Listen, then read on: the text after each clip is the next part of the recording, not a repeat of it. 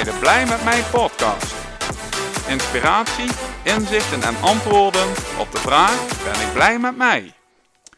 In mijn eh, eerste aflevering van het uh, boek uh, Rijke Pa, Arme Pa van Robert Kiyosaki heb ik het vooral met je gehad over de waardekolom, zowel in geld, maar ook in persoonlijke ontwikkeling, die je toe kan voegen om ja, zelf de stappen te maken die je wilt maken. En dan de stappen die komen vanuit je eigen motivatie, uh, omdat jij dat wilt. En niet omdat jouw omgeving die dingen van jou verwacht. En dat je zo eigenlijk buiten je eigen doelstelling komt te staan, als het ware. Nou, waar ik nu met jou over wil hebben, um, dat is GSM. En dan bedoel ik niet het uh, idee van uh, telefonie of een mobieltje, maar meer uit het idee van geld, systemen en mensen. Want hoe kun jij nou gemakkelijker geld gaan verdienen of waarde toevoegen aan je persoonlijke ontwikkeling dan alleen maar keihard werken met de middelen die je tot nu toe en kennis en eigenschappen en scholing heb eigen gemaakt. Wat is daarvoor nodig? Nou, zo had ik onlangs uh, iemand in mijn praktijk en die maakte de opmerking van... Ja, weet je Rudy, uh, in mijn opvoeding uh, werd altijd gezegd van... Ja, mensen die rijk zijn, die benadelen andere mensen en die verrijken zichzelf over de rug van anderen. Dus met andere woorden, geld is slecht. Want aan geld kleeft een negatieve gedachte. En dat is interessant, zei ik ook zo tegen haar, want hoezo dan? Ja, ik ben ermee opgevoed en kom dan maar eens van die gedachten af. En als je daar wat verder over nadenkt, dan is dat wel interessant. Want als je dan teruggaat naar jouw schoolopleiding, dan is het mogelijk, net als bij mij, uh, zo gegaan dat jouw leraar op school altijd heeft verteld van ja, je moet goed opgeleid zijn, je moet goede cijfers halen, je moet er alles aan doen om zo meteen gewaardeerd te worden door je werkgever, waardoor hij jou gaat betalen. Ja, inderdaad, dat heb ik ook gedaan op die manier. En waar ik al gauw achter kwam, is dat als jij in de relatie tot een werkgever kijkt naar iemand die succesvol is en het geld aan jou verdient. En je kijkt dan ook nog naar de waardeladder waar ik het over had. Dus je klimt op in het systeem uh, van ik begin beneden aan de ladder bij mijn werkgever en ik klim op. En doordat ik het waardig ben om meer te gaan verdienen door keihard te knokken en de winst van mijn werkgever te laten toenemen omdat ik investeer in uren, opleiding enzovoorts. Dan heb je mogelijk gauw het idee als de loonsopslag die je verwacht. Het idee van ik word volgend jaar manager, weet ik whatever.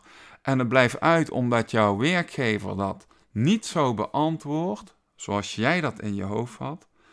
Ja, dat je dan teleurgesteld wordt.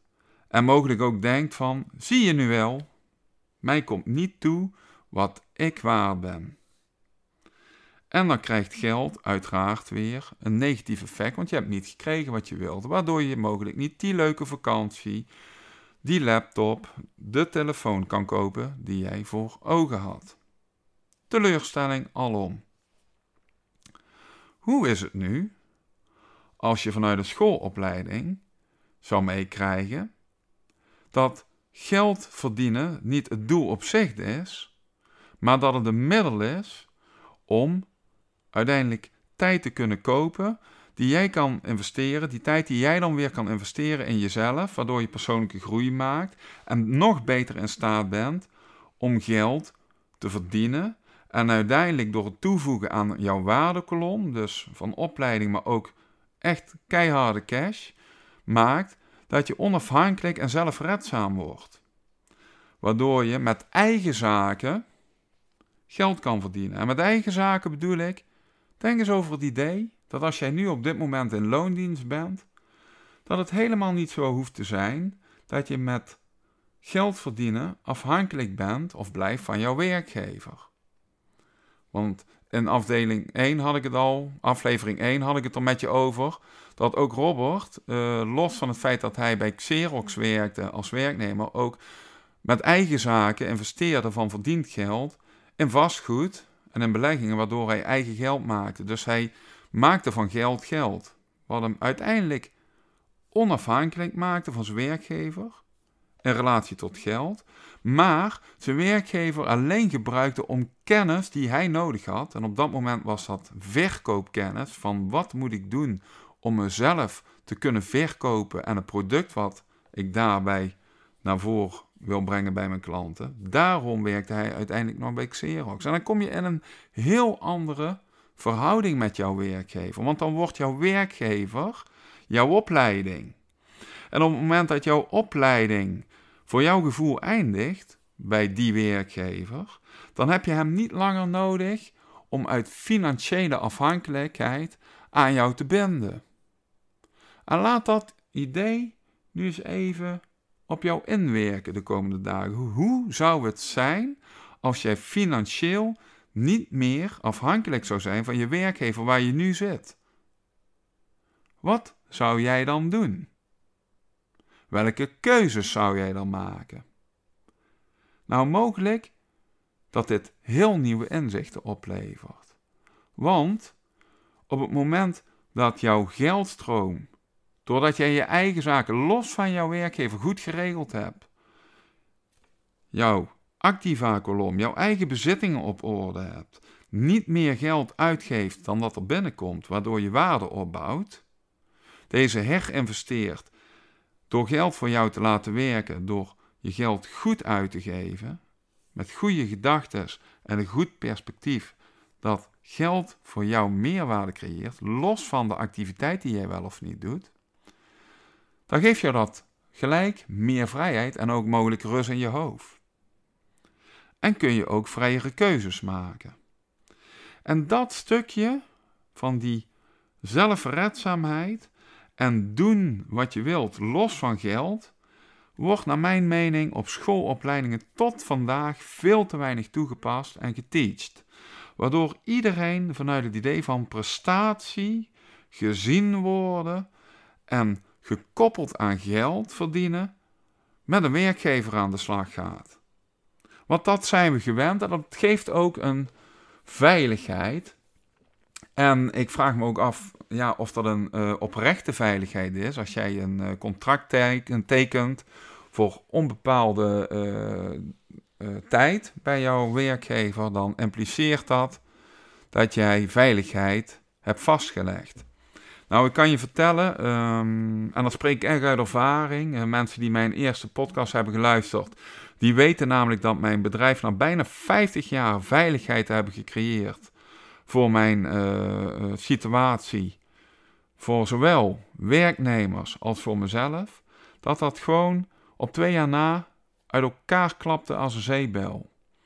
En dat lag uh, zowel aan het feit dat ja, soms dingen zo bij elkaar komen dat het helaas niet anders is, maar ook door het feit dat ik vanuit mezelf terugkijkend dingen anders had kunnen doen.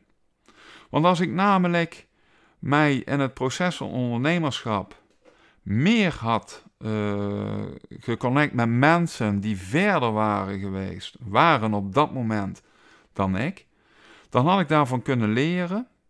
En had ik ook andere systemen in mijn organisatie en met mezelf toegepast, die er mogelijk toe hadden geleid dat ik meer geld en kennis aan mijn eigen activa-kolom had toe kunnen voegen. Waardoor ik mogelijk ook andere beslissingen had genomen en de uitkomst uh, anders was geweest. Dus was ik hoogstwaarschijnlijk niet failliet gegaan. Kijk, natuurlijk realiseer ik me dat dat achteraf is. En uh, gelukkig uh, is er altijd een mogelijkheid om, als je uit een diep dal komt, ook de draad weer op te pakken. Wat ik ook heb gedaan. Dus ga voor jezelf nou eens na welke ladder jij nu beklimt. Beklem je de ladder van de werkgever met het schoolidee van ja, opleiding, je wordt dan gezien en je klimt verder op de ladder van succes, je krijgt meer betaald, je krijgt een betere functie. En als dat uitblijft, dan ben ik teleurgesteld en maak ik de keuze, ik blijf bij die werkgever, want ik ga nergens zoveel verdienen als ik nu verdien. En blijf je daar uit angst gebonden aan geld. Of je maakt de keuze, ik krijg hier niet wat ik wil Dus ik ga op zoek naar een nieuwe werkgever, waar je dan weer vanuit een stuk nieuwe mensen, nieuwe systemen, je geld gaat verdienen in de vorm van een salaris. Of je gaat helemaal terug naar het idee. En dat is de meest angstaanjagende mogelijk. En ik zeg dat nu zo, en misschien is dat voor jou helemaal niet van toepassing, maar voor veel mensen wel, realiseer je dat. 80% doet namelijk gewoon wat iedereen doet. En 20% wijkt af van de massa. En als jij tot die 20% hoort, als je deze afweging hebt gemaakt van waarom ben ik bij mijn huidige werkgever, is dat voor geld, voor de systemen of voor de mensen om me heen of misschien ook voor de angst. Ga dan eens helemaal uit je comfortzone en bedenk of jij op dit moment zoveel mensen in jouw omgeving hebt, waar dan ook, privé, whatever, en systemen jouw eigen hebt gemaakt, dat jij zelfredzaam je eigen geldwaarde kan gaan creëren. Nou, mocht je dat laatste nu constateren, dan ben jij in staat om je eigen waardeladder vanaf nu te gaan creëren. En dat is namelijk wat steeds meer mensen doen, want steeds meer mensen realiseren zich dat ze in die red race, zoals Robert het beschrijft, jarenlang hebben meegedraaid en dan gebeurt er iets waardoor ze de schakelaar omzetten en in één keer tot het besef komen: ik kan het zelf. Het uh, leren kennen van nieuwe mensen en daardoor het ontdekken van nieuwe zienswijzen en systemen maken het mogelijk nog gemakkelijker om sneller een goede activa kolom op te bouwen in persoonlijke ontwikkeling en geld. En dat is wat ik jou gun.